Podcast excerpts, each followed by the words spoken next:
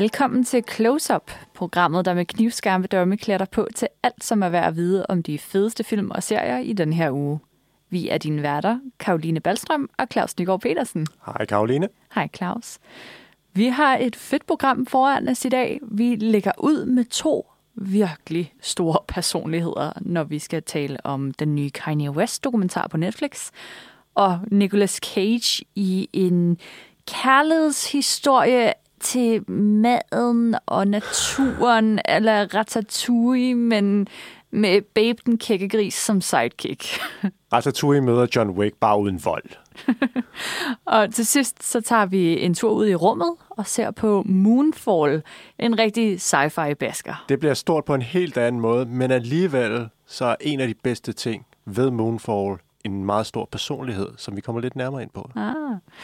Men lad os uh, lægge ud med det samme, med uh, nok en af de dokumentarer, jeg har set aller, allermest frem til, siden det blev annonceret for i år, at Netflix havde skaffet sig rettighederne til 20 års arkivmateriale om rapperen, designeren, ikonet Kanye West, uh, som er blevet fuldt åbenbart af et meget, meget lille og intimt kamerahold siden slutningen af 90'erne, hvor han rimelig forgæves forsøger at bryde igennem på øh, rapscenen. Men så har kæmpe succes som producer, og det er derigennem, at hans ry i Chicago stiger i graderne, fordi der er den her unge gut Kanye, han kan noget med nogle beats, og så er det, at øh, Cootie, en af co-instruktørerne på den her dokumentar, Genius, at han bliver connectet omkring øh, Kanye-universet som en, der sådan skal dokumentere, hvad det er, der sådan sker løbende. Og det er sindssygt meget materiale, han har fået øh, gravet sammen. Der er tre afsnit i Genius, hver på halvanden time, og vi har set de, øh, de to første.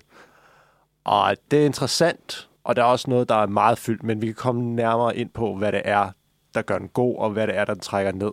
Men jeg synes næsten, vi skal starte ud med et lille trailerklip for at komme i uh, den rigtige genius-stemning.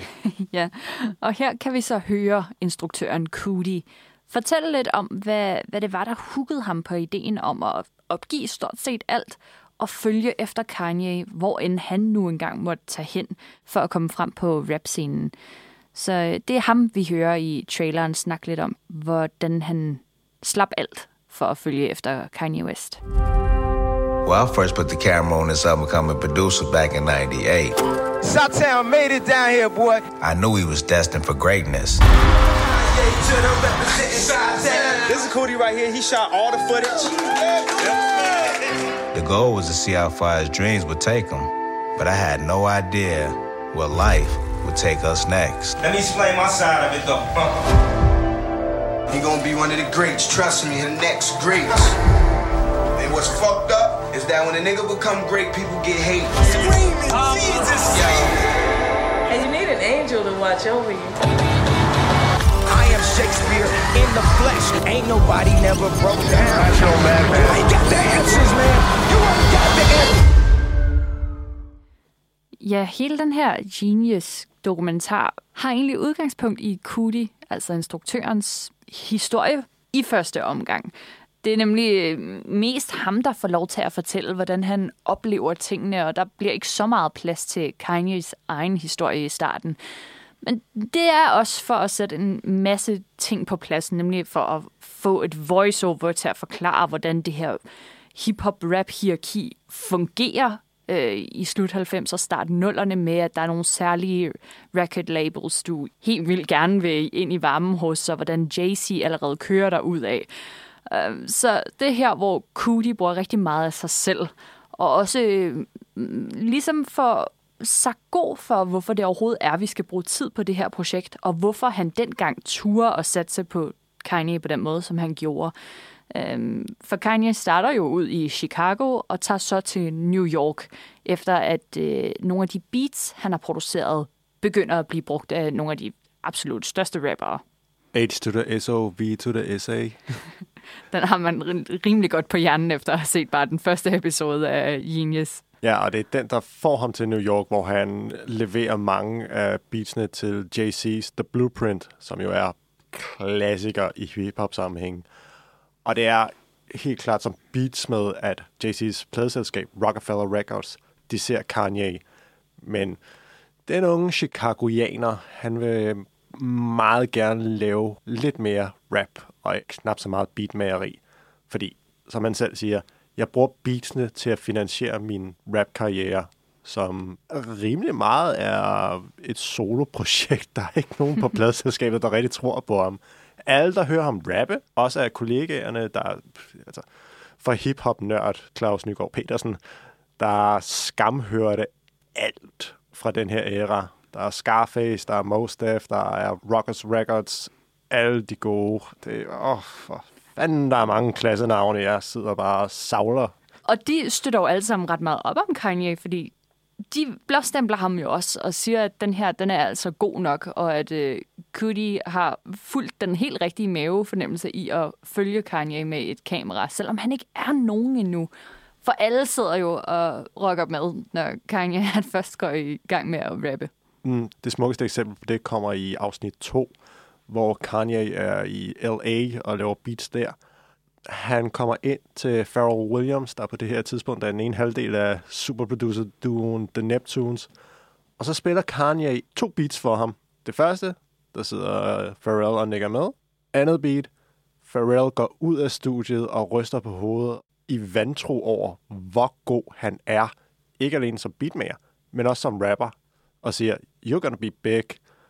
Bare husk at beholde din sult for at lave de her ting. Fordi det er det, der gør dig god lige nu. Og den skal du bibeholde. Der er mange af sådan nogle fine små øjeblikke i dokumentaren. Nogle gange bliver den også lidt melodramatisk med, at vi kører måske lidt for meget i det samme spor med, at vi ikke rigtig får udvikling i Kanye. De to første afsnit, de er meget forankret på en årrække på ungefær fire år, hvor vi så bliver spredt lidt ud. Det er 2001 og så til 2004, groft sagt, det hele omhandler. Og det er tre timer af en, hvad må vi gætte på, det må være fire og en halv, fem timer dokumentaren i alt. At det er meget tid at dvæle på opstarten af karrieren. Så med mindre at der kommer en sæson 2, som vi ikke har fået noget at vide om, så er det meget, øh, mm. det er meget starttungt. Det er helt klart også der, hvor der er mindst materiale at finde om Kanye fra andre outlets, fordi han ikke er stor. Mm. Altså, vi sad jo begge og poppede, da vi hørte Jesus Walks testbeatet, som han laver i 2001, og bare sidder og spiller for sine venner i en eller anden lille, obskur lejlighed i New York eller New Jersey. Jeg ved ikke lige, hvor det er, han har råd til at bo hen. Det er ikke særlig expensive i hvert fald. Nej, nej. Men det er virkelig meget et fokus på, at han bliver forkert behandlet. Altså, de misser det her geni, der vandrer rundt omkring dem, og der er ikke nogen, der giver ham en chance. Og det bliver der virkelig fokuseret på i første omgang. At det er uretfærdigt, og det er synd for ham, og det, det er det virkelig også. Men det er også en frustrerende omgang at se, for vi vil jo også gerne se det snart udvikle sig, og på den front slæber dokumentaren en smule med fødderne. Mm. Hvad er dit forhold til Kanye? Jamen... Hvornår poppede han op i dit liv? Jeg var glad for Graduation mm. fra 2007, som har altså, der er vi også ude i noget lidt mere poppet og sådan noget. Uh, vi har noget Mustaf og Chris Martin fra Coldplay, der er med oh, indover. Oh, oh, Mustaf, han er ikke nej, pop. Nej. Jo, han er lidt poppet, men han er, han, han er stadig hip-hop. Ja, ja, det var for at sige, at det, det er måske derovre i den lidt blødere ende, mm-hmm. ikke? Så for mit vedkommende kan jeg heller ikke altid spotte når kameraet i den her Genius-dokumentar ligesom bare panorerer hen over en flok af mænd, der sidder og lytter på Kanye. Jeg, jeg kan ikke sidde og pille dem ud og være sådan, nå, det der er sgu da... Ja, det ved jeg ikke. Hvem, hvem er det, Claus? Fordi Jamen, det du nemlig... ved det jo udmærket godt. Jamen, det er nemlig lidt snyd, for det er ikke altid, de får sat en øh, titel på, hvem personen er. Så der er lidt... Det er helt klart en fan-ting med sådan, hov, er det ikke jo, det er det da, fordi så kommer titlen lidt efter, hvis den endelig kommer, så står der sådan, Scarface, der går lidt tid, før der lige kommer en titel på ham, og så sidder jeg bare sådan, oh shit. Hvorimod du som ikke fan, ikke har nogen som helst forhold til, at når Scarface han siger oh shit til Kanye's evner, så, så er det en big deal. Men derfor kan jeg jo stadig godt aflæse, når en gruppe rapper, som der tydeligvis er respekt omkring, at de falder fuldstændig på halen over ham. Øh, Og der er et klip fra en af de første episoder, som øh, vi skal høre nu, hvor Mos Def sidder og øh, rapper en lille smule med Kanye, som øh, egentlig overtager hele scenen. De sidder bare i sådan et, øh, et lokale og chiller lidt alle sammen. Og jeg ved ikke helt, de freestyler nok ikke. Det er på en De giver, single, de har de lavet giver en sammen. prøve på øh, Kanye-sangen Two Words, hvor øh, Mos Def han kommer til at være feature. Så det, det, er jo ikke, det er jo ikke, fordi det er bare lige noget, Kanye han her øh, bare lige smider af sig, men måden, han performer det på, den kan man jo ikke benægte. Så øh, hvad vi hører her først er Most F, der giver lidt, og så øh, tager Kanye ellers fuldstændig over. Two words, most death, K West, hot shit. Calm down, get packed, Kiddo people got this. Game pawn lock, gun pawn cock. We don't stop. most in the rock. Hey yo, two words, Shot Town, Southside, worldwide. Cause I rep that till I fucking die. One neck, two chains, one waist, two deaths, one wall, 20 plaques. Dudes pay, give me that. I am limelight, blueprint, five mics. Go get his rhyme like should have been signed twice. Most imitated, Grammy nominated, hotel accommodated, cheerleader prom dated, barbershop player hated, mom and pop bootlegged it. Felt like it rained till the roof caved in. But two words, Shot Town raised me crazy. So I live by two words. Fuck you, pay me. Screaming, uh. Jesus save me. You know how the game be. I can't let them change me. Cause on judgment day, you gon' blame me. Look, God, it's the same me. Basically, no now. We get racially profiled, cuffed up and hosed down, pimped up and hold down. Plus, I got a whole city to hold down. From the bottom, so the top's the only place to go now. Oh. Er du okay? Det er baby Kanye. Det er, Man kan godt høre, at han ikke er helt øh, skarpsliben som øh, rapper endnu. Nu er det også en meget rimelig afslappet setting, de sidder i. Det er ja, afhængig af, hvornår det er, det er filmet. Så er det enten før eller efter et gig. Så de sidder og spytter lidt øh, i et meget hvidt øh, green room. Så der er noget med hans øh, breath control, med at han lige før han er ved at tabe pusten, når han spytter sin vares, men får den hævet ind til sidst. Og det er noget, man også ser i løbet af dokumentaren, hvordan den udvikler sig, hvordan hans øh, breath control den bliver meget bedre. Og mm. der er en sjov øh, lille episode i øh, afsnit 2, hvor han er inde og lave et øh, feature-vers på en JC-sang, og hvor øh, Mr. JC, der på det her tidspunkt er den største rapper i verden, han står derude og øh, giver ham sådan små hints til, hvor han skal lægge trykket, og hvordan han skal lægge energien i sin rim. Sådan, på det her tidspunkt, der skal du lige gå lidt mere op og give lidt mere energi. Der kan man godt se, hvordan det sådan er... Kanye, han har, virkelig taget de her små sådan, chips, han får hist og pist. Dem tager han til sig og finpudser, så de passer hans stil.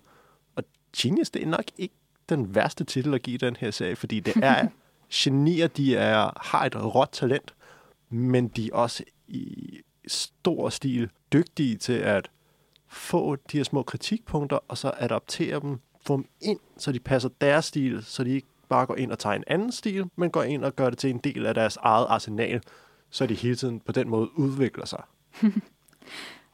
godt nok er Kanye jo et rap-geni. Det er jeg godt klar over. Men hvad han også er for mig, er jo fejlslåen præsidentkandidat, og han er designer, og han er uromager, og han og jeg er stadig ikke på god fod efter, hvad der skete med Taylor Swift.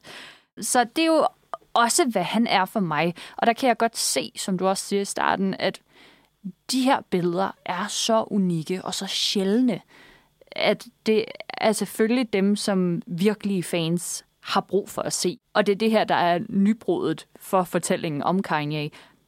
Men som en, der bare er glad for Graduation og Watch the Throne, så mangler jeg også, at øh, han møder Kim Kardashian, og at han begynder at udvikle et mentalt helbred, som er et mysterium for mig. Du vil gerne se biluheldet uh, Kanye West, no pun intended, på han var i et biluheld, der smadrede hans kæbe. Øhm, på en måde for at få det fulde billede, eller for at forstå, hvor det er, det er på vej hen, Og et klassisk greb for en dokumentar er jo også at vise, hvordan er det nu? Altså vise ham på udsolgte stadioner og alt den slags, for ligesom at hive seeren ind og sige, det er det her, du har i vente, hvis du bare ser med længe nok. Men det gør den her dokumentar ikke på noget tidspunkt. Der er små glimt af, at ham og JC får bygget noget op, men du får ikke den der krog i dig som seer, som man vil opbygge sådan et klassisk teasende narrativ. Det er slet ikke det, den her historie vil os, kan jeg fornemme på de her øh, få afsnit, der er kommet ud. Men som vi allerede har været inde på, så er du ikke den store hip-hop-fan, især ikke fra den her æra. Du er sådan casual. Uh, kommer det at udmyndte det så også i den måde, du øh, bedømmer den på? Ja, det er måske lidt uundgåeligt, når den er så ikke brugervenlig, som den nu engang er. Øh, for jeg bliver sat af mange gange. Og det er også, fordi den ikke vælger at følge den her helt klassiske sådan, biografiform, hvor du virkelig føler, at du spænder over hele personens liv eller de her centrale år. Det her er rigtig, rigtig meget materiale. Det er 20 års fotografering af en mand og hans udvikling. Og det kan jeg ikke helt overskue, når det er fortalt på den måde, det er, som ikke er mere introducerende eller opfølgende.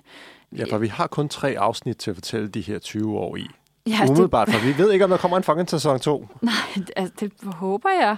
Øhm, og hvis det gør det, så vil jeg nok starte forfra og tænke, nu havde jeg trods alt noget mere, og nu havde jeg en chance for at forstå, fordi det har jeg ikke helt nu.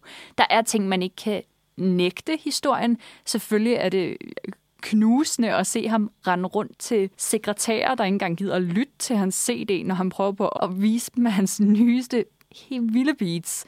Det er jo hårdt at se på, selvfølgelig er det det, men jeg vil også gerne videre snart. Så øh, Genius indtil videre får tre stjerner fra mig. Oh. Er jeg for hård, Claus? Øh, nej, jeg tror faktisk, du er meget fair. Fordi der er noget varedeklaration i, i forhold til, hvad det er, vi skal se, som ikke rigtig matcher overens med det produkt, som kommer, fordi det her, det skulle være en all mega exclusive look into Kanye's life. Det er det også, men det er ikke over hele Kanye's liv. Fordi så kommer det tredje afsnit, som kommer i marts måned. Det kommer virkelig til at have meget at skulle proppe ned på halvanden, to timer, hvis de strækker den så langt.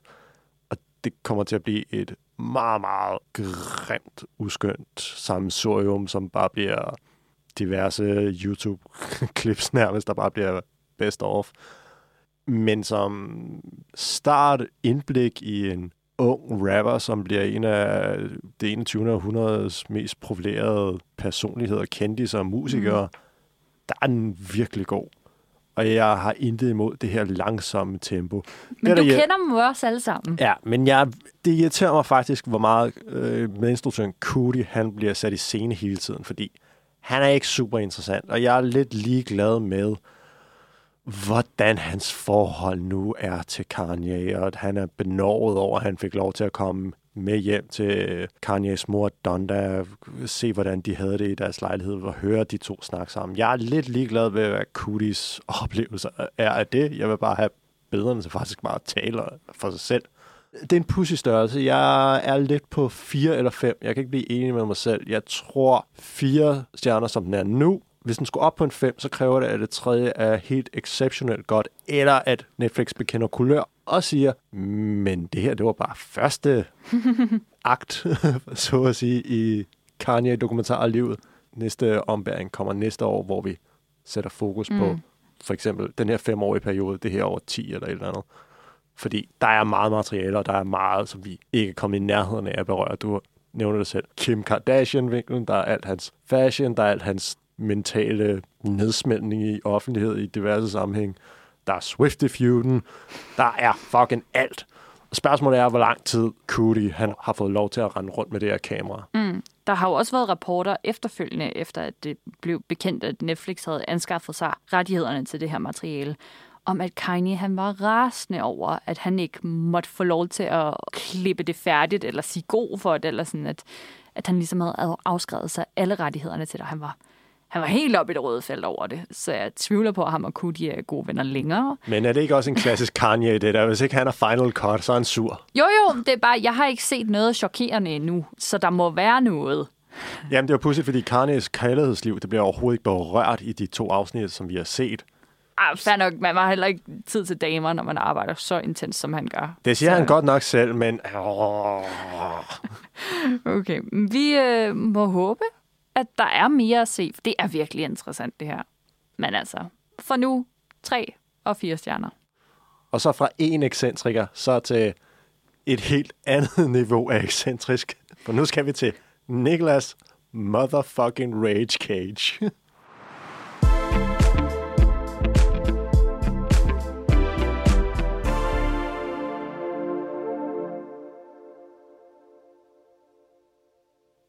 Ja, for kan man nogensinde komme udenom en film, hvis Nicolas Cage er i hovedrollen? Ikke hvis man spørger dig, Claus Nygaard Petersen. Åh, oh, ja, nu lægger du mange ord i munden på mig, og, jeg backtracker meget hårdt, fordi kæft, han er produktiv, og det er ikke alt sådan, der er guld. Ej, han er jo lidt kendt for at lave noget rod en gang imellem med Nicolas Cage. Men det er Pig, som vi skal tale om nu, bestemt ikke. Tværtimod, så er det en og en halv times øh, rimelig øh, bundsolid, super godt håndværk og en meget realistisk performance fra Nicolas Cage. For en gang skyld, føler jeg nærmest, det jeg bør sige. Hov, hov, hov, hov. Nu er Karoline Ballstrøm meget, meget grov mod Nicolas Cage, men øh, ja, han er meget grounded. Faktisk så øh, har han fortalt, at øh, en af grundene til, at han tog den her rolle i Pig, var, at øh, han ville gerne lige minde publikum om, at han faktisk godt kunne finde ud af at være sådan semi-normal. øhm, Før vi kommer alt for meget ud i Nicolas Cages madness, så lad os lige få etableret, hvad det er, Pig handler om. Den handler om den her ene bor, der bor midt ude i skoven, og bare chiller rundt med sin gris, finder trøfler, sælger lidt trøfler til en gut inden fra byen, Amir, spillet af fabelagtige Alex Wolf, som alle, der har set Hereditary, vil vide. Åh, han kan spille skuespil. Men han chiller bare rundt ude i skoven, og samler trøfler samler med sin trøfler, gris. hygger sig. Der er sådan lidt... Øh, har du nogensinde set Disney's juleshow? Tyren Ferdinand, der sidder under øh, korkægen og bare dufter til blomsterne. Han er sådan lidt en stor karakter, men han vil faktisk bare gerne være i fred og sidde og nyde naturen. Lige indtil, at hans gris bliver kidnappet. For det er en virkelig god trøffelgris, det her. Har den et navn egentlig? Jeg tror bare, den hedder Pig. Det, det, han kalder den bare she en gang imellem. I want Ja. my pig back. I love her. Ja, det gør han virkelig også. Det er der også grund til, fordi det, det er en virkelig, virkelig dygtig gris. Og øh, det får jo så Nicolas Cage til at drage ind mod byen, forlade sin elskede skov, for at, at opsnappe, hvem der har taget den her gris, og umiddelbart falder øh, mistanken jo på Amir, altså den her øh, unge gut, som, som den eneste kommer ud til Nicolas Cage og hans gris, for at købe de trøfler, som grisen den finder, til gengæld for øh, sådan lidt dåsemad og den slags. Men i det trailerklip, vi skal høre her, der kan man høre, hvor roligt og fint det hele egentlig er, indtil Nicolas Cage han må gå rage cage og øh, tage ind til byen for at finde grisen, der mangler.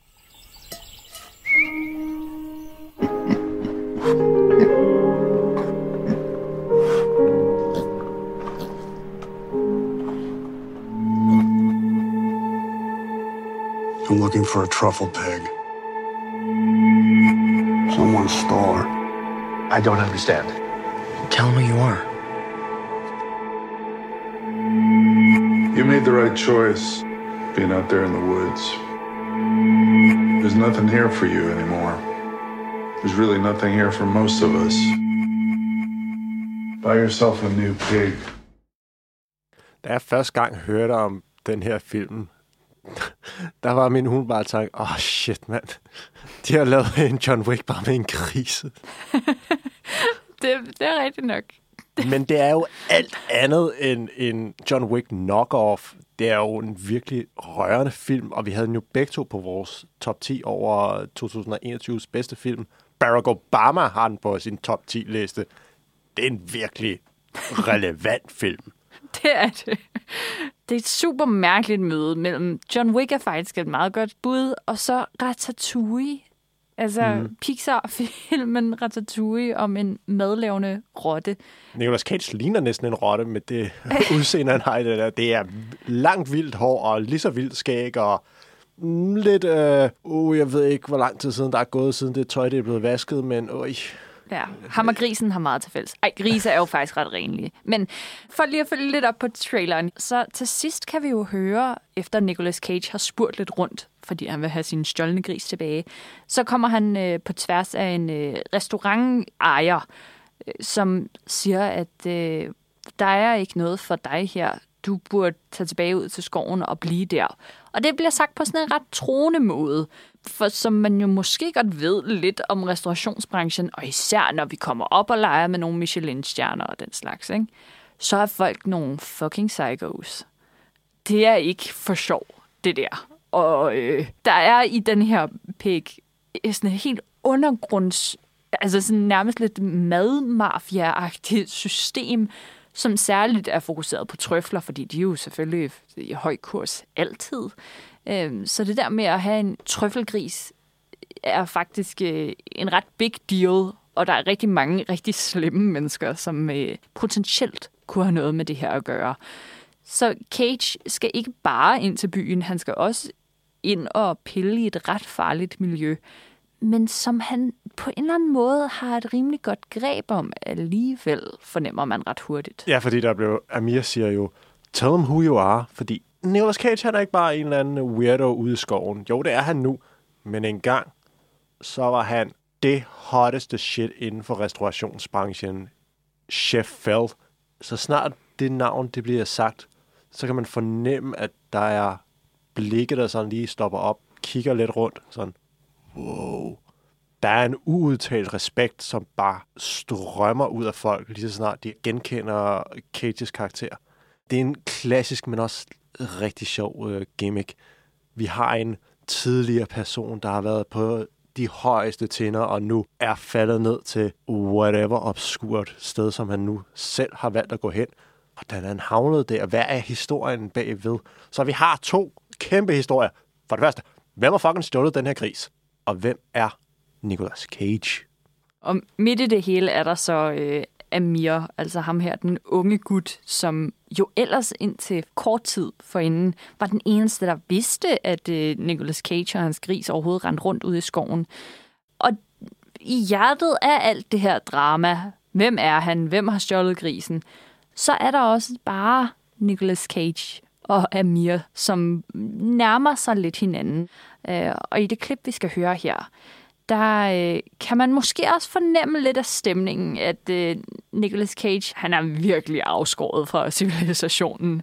Og det står i meget hård kontrast til, når Amir, han ja, en gang om ugen kommer ud til Nicolas Cage for at hente de trøfler, der nogle gange er blevet fundet. Og Amir, han kommer altid i sådan et flot jakkesæt og i en eller anden gul Porsche. Og det er en lidt en hård kontrast. I klippet, vi skal høre her, der er jo egentlig tre karakterer. Der er grisen, så er der Amir og Nicolas Cage. Men den eneste, der egentlig foretager sig noget, det er egentlig Amir. For Cage og grisen, de er bare i send og med sig selv. Så øh, vi skal høre Amir brokke sig lidt på en normal hverdag, fordi det er jo sådan her, det plejede at være, indtil grisen blev stjålet. Nope. Nope. Fuck off. Get away from my car. Go. Go. Man?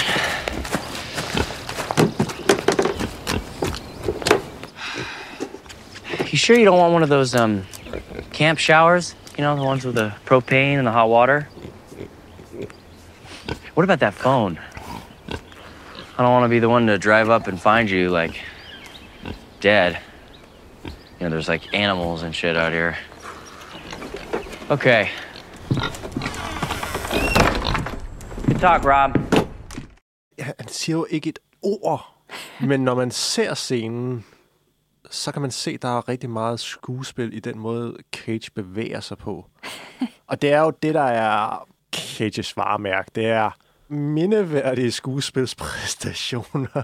Hvad altså, er dit forhold til Nicolas Cage? Hvad, hvad kender du uh, The Man for? Øhm, jamen, jeg tror, jeg, øh, jeg stryger let og elegant hen over de der gange, hvor han bare er for mærkelig, og hvor jeg ikke helt kan finde ud af, om han er sindssyg, eller bare spiller virkelig godt. Øh, det, det foruroliger mig simpelthen for meget. Men jeg kan godt lide at fokusere på, øh, altså der var Call Out of Space, en sci-fi film for et par år siden, og så var der Mandy, øh, som også havde sådan lidt et sci-fi folk horror i element over sig. Og så nogen der kan jeg rigtig godt lide, men der, der skal næsten også være noget overnaturligt til at matche hans lidt unaturlige skuespil til tider, fordi så, så går det hele bare op i en højere enhed for mig, og jeg er enormt betaget af ham i de øjeblikke. Øh, så jeg tror nærmere, det er mig, der må indrette mig lidt Cage. Øh, det synes jeg også er fair nok, at han ikke skal... Altså, jeg skal ikke kunne lide alt, hvad han laver, men øh, så må jeg jo gå udenom. Det er mit problem. David Lynch, mesterinstruktøren, er virkelig langt ude film og Twin Peaks skaber. Han har kaldt ham øh, en jazzmusiker ud i skuespil, fordi der er også noget lidt... Du ved ikke helt, hvad det er, der kommer til at ske i næste øjeblik. Der er noget uforudsigeligt i den måde, han agerer på. Han er jo også en fremragende skuespiller, det er vi nødt til at slå fast. Altså, han har jo vundet en Oscar for Leaving Las Vegas, hvor han spiller en alkoholiker, der prøver at ende sine dage gennem druk. Øh, og popper op med de her roller en gang imellem, hvor han virkelig leverer knusende gode præstationer, hvor man bliver rørt helt ind i hjertet, fordi der er noget så modigt i hans øjne, hans ansigt. Han kan virkelig formidle en person, der er knækket ved lige at sænke skuldrene lidt, gå lidt foroverbøjet, men han kan også det fuldstændig batshit crazy, som man ser i anden halvdel af Mandy, for eksempel i anden halvdel af Call Out of Space, i øh, Willis Wonderland.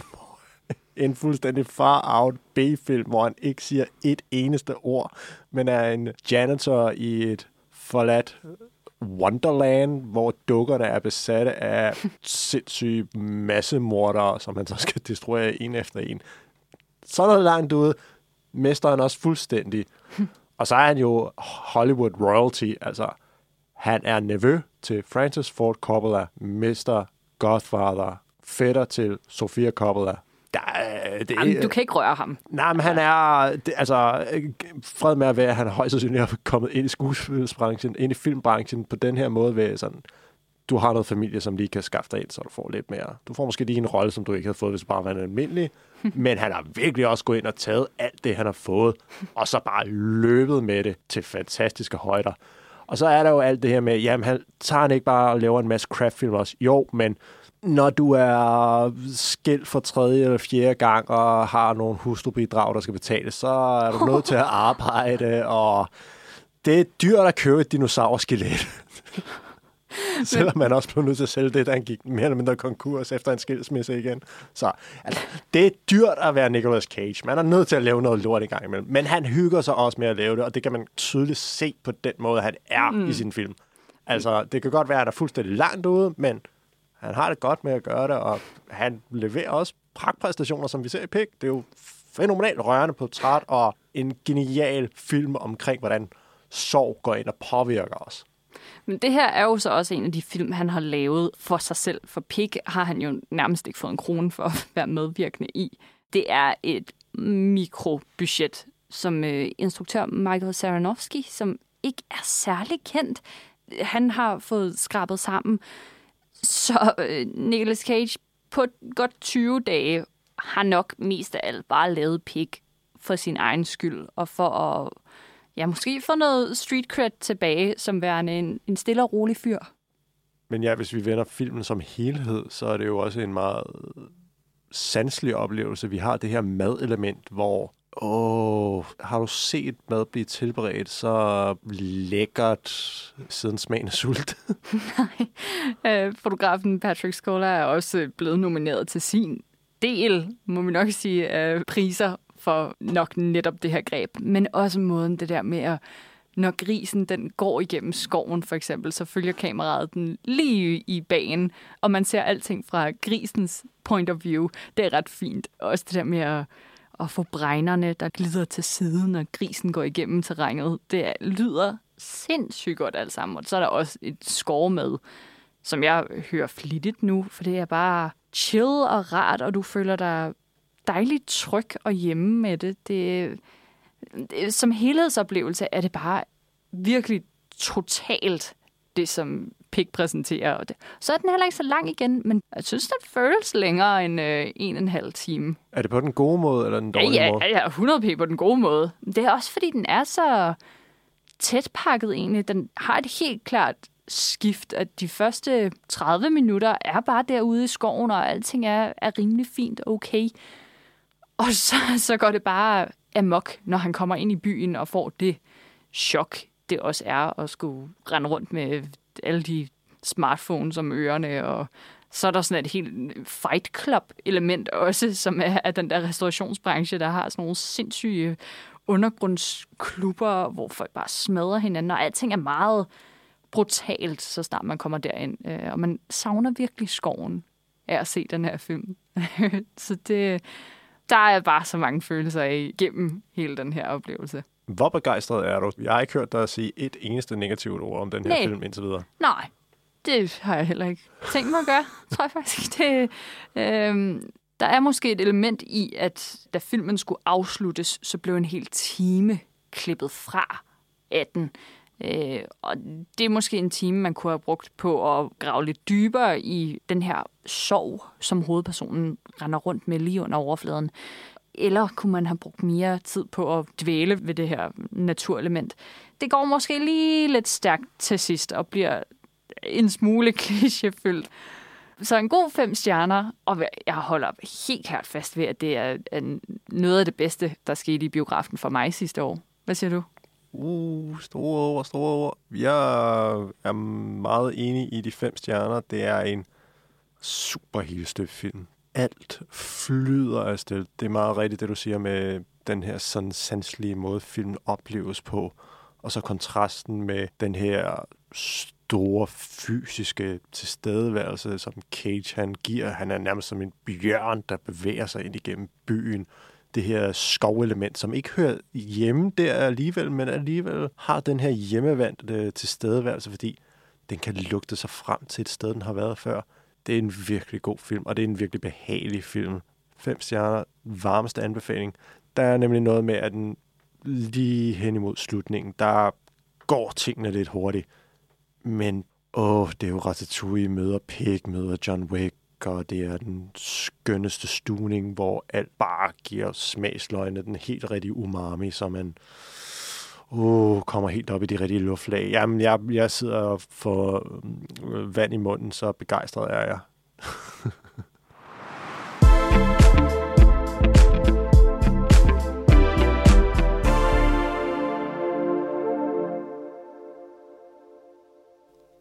Men Claus, du får faktisk lov til at blive lidt i de højere luftlag. Vi skal nemlig til en science fiction katastrofefilm, Moonfall. Ja, titlen afslører lidt, hvad den handler om. Filmen hedder Moonfall, og månen falder bogstaveligt talt ned mod jorden. Helt så enkelt er det dog ikke. Der er noget suspekt med noget rumvæsen af en eller anden art, som forsøger at styre månen ned i jorden. Hvorfor den har lyst til at smadre jorden, det får vi svar på langt hen i slutningen af filmen, men det er stort, spektakulært, og hvis man kunne lide instruktør Roland Emmerichs tidligere katastrofefilm som 2012, Independence Day, og jeg skal komme efter med alle de andre, så har du en god idé om, hvad det er, der er i vente. Det er stort, det er larmende, og det giver ikke altid lige mening, men hold da ferie, hvor er det underholdende nogle gange også at se et øh, filmisk trafikuheld, hvis du kan følge mig i den dur. Ja. Øh, jeg, jeg har ikke fået set den her endnu, men som traileren, vi skal høre først og fremmest, den i hvert fald prejler hen imod, så lyder det mere sci-fi, end det lyder egentlig katastrofe. Hvad vi hører her er øh, John Bradley, skuespiller, som man måske kan huske som Samuel Tarly fra Game of Thrones, altså Jon Snows gode ven, den her lidt øh, buttede fyr, der er glad for at have hovedet langt nede i bøgerne. Han er en, øh, en forsker, som finder ud af, at der er noget helt galt med månen. Og på sådan en bedste forskervis, så prøver han at give en heads up til folk, der ikke gider at høre på, hvad han har at sige. Heldigvis så ender hans øh, advarsler med at få Halle Berrys opmærksomhed, og øh, hun og hendes kollega, spillet af Patrick Wilson, slår sig nu sammen med, med den her forsker for at stoppe, at månen den øh, kolliderer med jorden. I've made a shocking discovery. I need you to get me in touch with NASA immediately. Well, NASA and I aren't really on speaking terms these days. Oh, that'll change. When you tell them that the moon is out of orbit. There's no need to panic. I'm not crazy! Why are they lying about all this? It's too late to stop. We're dealing with an intelligent entity. We're planning a mission to attack this thing. I'm asking you for your help. Say yes, Brian. Sig nu ja, Brian, for helvede. Vi skal ud i rummet.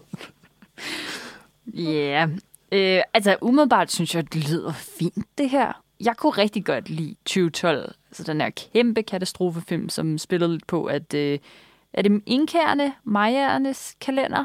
Et som, eller andet øh, folk i Sydamerika. Ja, som øh, stopper deres årsregning ved 2012, og det skulle selvfølgelig laves om til en øh, kæmpe katastrofefilm.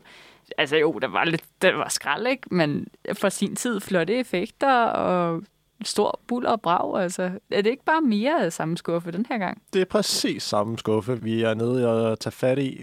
Det er stort, det er larmende, og der er masser af effekter. Det, der måske snyder lidt, det er, at den første halvdel af filmen, der er effekterne måske ikke helt, hvad vi er blevet vant til på nuværende tidspunkt. Åh oh, nej! Ja, men til gengæld i filmens anden time, den var to timer, der, der kommer der noget effektarbejde, hvor man sidder tilbage. Wow. Det her, det, det er flot. Okay. Uh, jeg, kan, jeg kan ikke sige, hvad det er, der er og så flot, men jeg blev rigtig godt imponeret. Okay, men jeg kan måske forestille mig, at det har noget med koncept arten, altså øh, konceptet omkring måske et slags creature, et monster eller noget af den slags, fordi det, det bliver jo løftet lidt på sløret, at der er noget særligt ved det her månefald, altså at månen kommer ud af sit kredsløb og nu styrer mod jorden. Jeg fornemmer aliens. Der er aliens. Det bliver okay. jo direkte sagt i klippet, at vi har en entity, som vi skal prøve at slå ihjel. Og vi har også et klip fra første scene i filmen, hvor man får set det her creature. Det ligger frit tilgængeligt på YouTube, så man, hvis man vil vide, hvad det er, der er skurken i den her film, jamen så kan man få selvsyn ved sagen. Det ser umiddelbart ikke særlig imponerende ud. Det er blandt andet noget af de effekter, jeg snakker om, som er lidt undervældende, fordi det er en eller anden robotsyntetisk ting, eller hvordan det nu er, det ser ud. Man kan godt fornemme, at der er noget... Det er ikke organisk liv, men der er noget et eller andet intelligens, som bevæger sig i en stor forkromet sort masse metalagtig venom-entitet, øh, prøver at destruere jorden og alt liv derpå. Men for lige at vende tilbage til det klip, som jeg nævnte lige før, så synes jeg næsten, vi skal høre en bid derfra, fordi det er fra starten af filmen, og vi får sat øh, relationen mellem Halle Berrys karakter Jacinda Fowler og Patrick Wilsons Brian Harper op. De er to astronauter, og de er ude i rummet på det her tidspunkt, sammen med en tredje gut, som, uden at spoile alt for meget, vi behøver sikkert at lære hans navn at vide. Vi behøver sikkert at vide, hvem det er, der spiller ham, fordi han kommer ikke til at spille nogen rolle.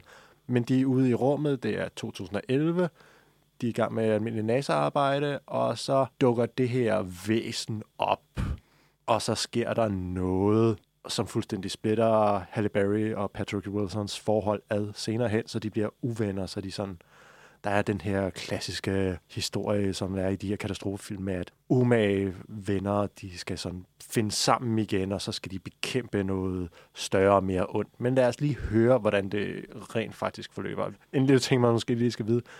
Der er en øh, meget hæftig debat ude i rummet om, hvorvidt der bliver sagt, I bless the rains down in Africa, eller I miss the rains down in Africa, og det er Totos sang Africa, der bliver diskuteret vellystent.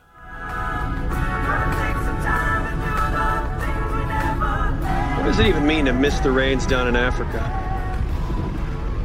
The lyrics are I bless rains down in Africa. What? No, they're not. Uh, yes, they are. It makes even less sense. Well, I should know because I karaoke'd it at my wedding. Ah, well, I must have missed that. I was in the zone, tearing it up on the dance floor. You can't dance to save your life. Anyone ever tell you guys you bicker like a like an old married couple? She's my work wife. Back to work, rookie. Can never do. I miss the rains down in Africa. Why?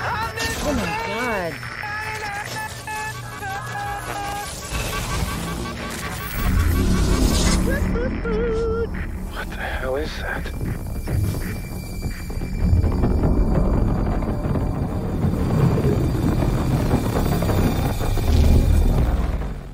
Kan du fornemme, at det er noget stort og grumt, der er ude på at destruere menneskeheden, Ja. som er på spil? Det, man jo ikke helt får med i klippet her, det er, at den bevæger sig hen til månen, og så borer sig vej ned igennem. Og det giver jo en indikator for, at det er den, der på en eller anden måde får månen ud af kurs, og så får den til at langsomt cirkle ned imod jorden.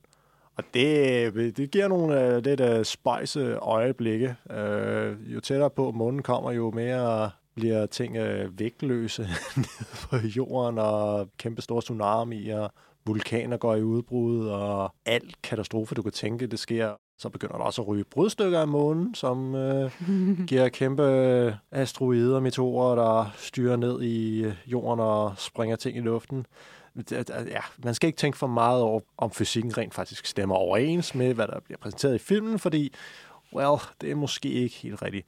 Men det, der gør den her film så fantastisk, det er John Bradley.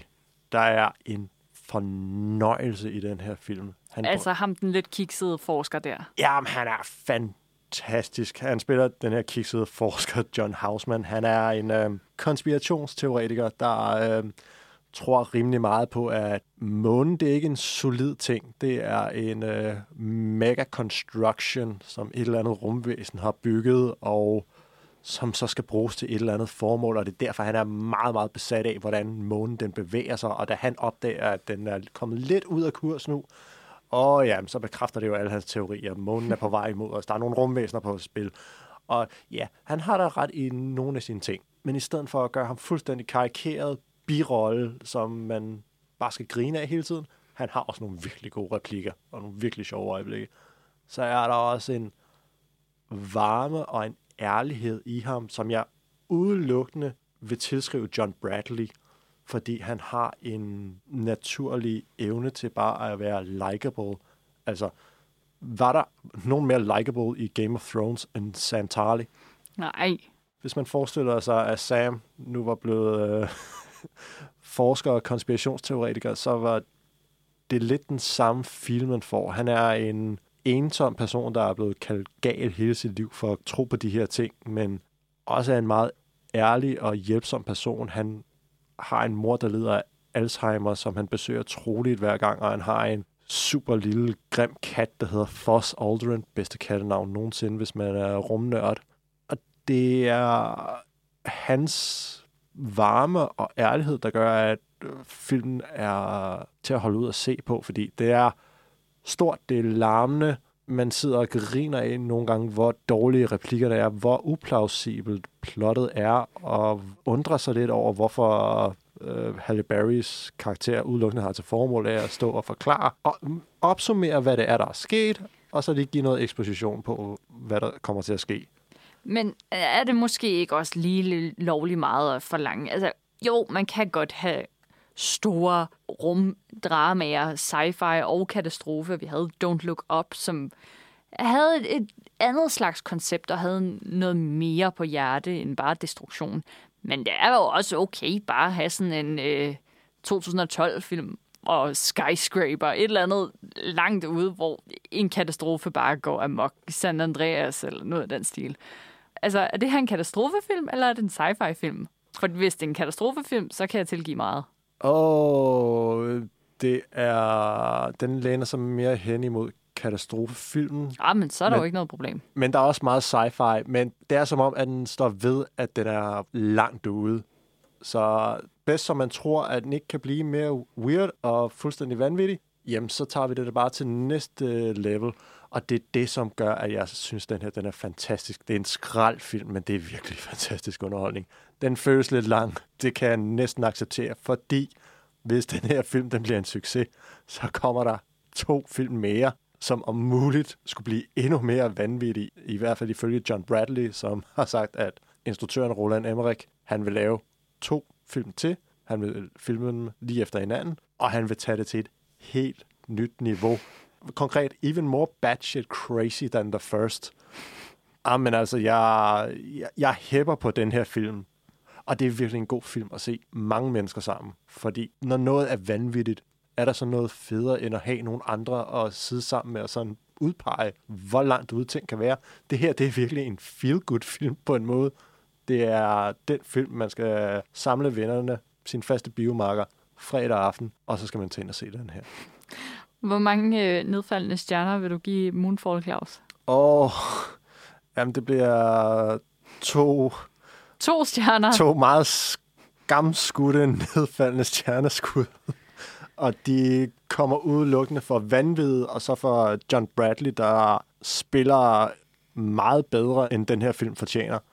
Patrick Wilson, Halle Berry, de er meget dramatiske, de er meget alvorlige. Det er en sjov kontrast, fordi de er meget, meget seriøse. De går direkte på, som om det er en vigtig og alvorstung film. Det er den bare ikke. Den er for vanvittig til, at man kan tro på alt det her. Der kræves, at der er noget selvironi, og det kommer fra John Bradleys side. Altså, vi har talt om en karakter, der mens han er ude i rummet, tager sin telefon, og så lige klikker et par billeder, fordi han skal lige have det her lille minde. Det er fint og relaterbart, og jeg synes bare, at han er en genial skuespiller og en fantastisk karakter. I love Houseman.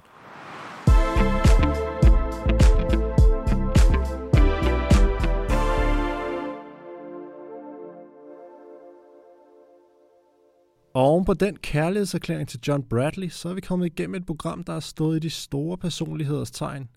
Og vi fortsætter faktisk lidt i samme spor næste gang. Der har vi nemlig fokus på to af Danmarks absolut største skuespillere, nemlig Sofie Groppel, der er aktuel i biograferne med filmen Rose, og Sisse Babette Knudsen, som er tilbage i glansrollen som hele Danmarks yndlingspolitiker i fjerde sæson af Borgen. Og så kaster vi et kritisk blik på Netflix's nye store vikingeserie Vikings Valhalla, hvor vi blandt andet får fornøjelsen af Søren Pilmark som den legendariske vikingekonge Svend Fiskæg. Kan de mon finde ud af at lave en nogenlunde historisk korrekt vikingeserie? Eller bliver det engang mismask, ligesom den første Vikings-serie? Vi lyttes ved.